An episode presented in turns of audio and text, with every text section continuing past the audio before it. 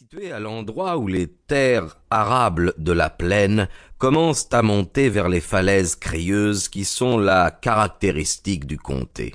En roulant depuis la gare de dans le crépuscule de ce jour d'automne, je fus impressionné par le pittoresque du décor. Les masures dispersées de nos paysans étaient tellement écrasées par les gigantesques vestiges de la vie préhistorique que le présent semblait être un rêve à côté des réalités impérieuses, obsédantes du passé. La route dessinait ses lacets dans des vallées encadrées par une succession de collines herbeuses, et le sommet de toutes ces collines était taillé et découpé en fortifications fort compliquées, circulaires ou carrées, qui avaient défié les vents et les pluies de nombreux siècles. Les uns les tenaient pour romaines, les autres pour anglaises. En fait, leur véritable origine ne fut jamais tirée au clair, non plus que les raisons pour lesquelles cette région entre toutes avait multiplié de tels retranchements. Ici et là, sur les pentes vers olives allongées et unies, s'élevaient de petits tumuli arrondis. Ces tertres funéraires abrite les cendres de ceux qui creusèrent les collines, des urnes remplies de poussière. Voilà tout ce qui reste des hommes qui jadis travaillèrent sous le soleil. C'est en traversant cette campagne mystérieuse que j'approchai de Rodenhurst, la résidence de mon oncle. La maison était bien en harmonie avec les environs. Deux piliers brisés et souillés par l'âge, chacun surmonté d'un blason mutilé, flanquait la grille qui ouvrait sur une avenue mal tenue. Un vent aigre sifflait dans les ormes qui l'abordaient. L'air bruissait de feuilles à la dérive. Au bout de l'avenue, sous une voûte d'arbres, une lueur jaune brillait.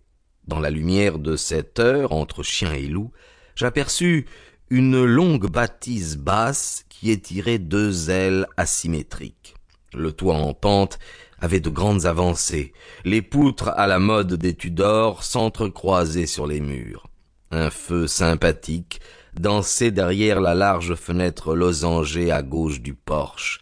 Il indiquait l'emplacement du bureau de mon oncle, et ce fut là que me conduisit le maître d'hôtel pour que je me présentasse à sœur Dominique. Il était penché au-dessus de son âtre, car le froid humide d'un automne anglais lui donnait des frissons. Sa lampe était éteinte, l'éclat rougeoyant des braises illuminait crûment une grosse figure anguleuse, un nez et des joues de peau rouge, des rides, de profonds sillons entre l'œil et le menton. Il se leva d'un bond pour m'accueillir, avec une courtoisie un peu surannée et il me souhaita chaleureusement la bienvenue à Rodenhurst. Je me rendis compte, quand le maître d'hôtel alluma la lampe, que deux yeux bleu clair très inquisiteurs, tels des éclaireurs sous un buisson, me dévisageaient sous des sourcils en broussailles, et que cet oncle inconnu était en train de déchiffrer mon caractère avec toute la facilité d'un observateur entraîné et d'un homme du monde expérimenté.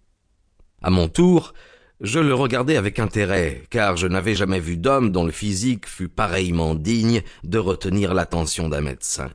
Il avait la stature d'un géant, mais il s'était affaissé, et sa veste pendait toute droite depuis ses larges épaules osseuses d'une manière euh, un peu ridicule.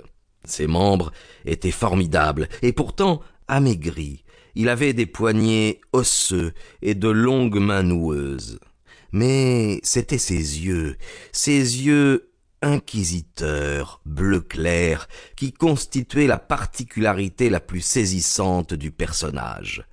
Pas par leur couleur seulement, ni par l'embuscade de poils sous lesquels ils se camouflaient, mais par leur expression. Étant donné l'allure imposante de mon oncle, ses yeux auraient dû briller d'une certaine morgue. Au contraire, son regard était celui du chien dont le maître vient de saisir un fouet, traduisait une grande détresse morale. Je formulai aussitôt mentalement mon diagnostic. Atteint d'une très grave maladie, mon oncle se savait exposé à une mort subite, et il y vivait dans la terreur d'y succomber. Oui. Voilà ce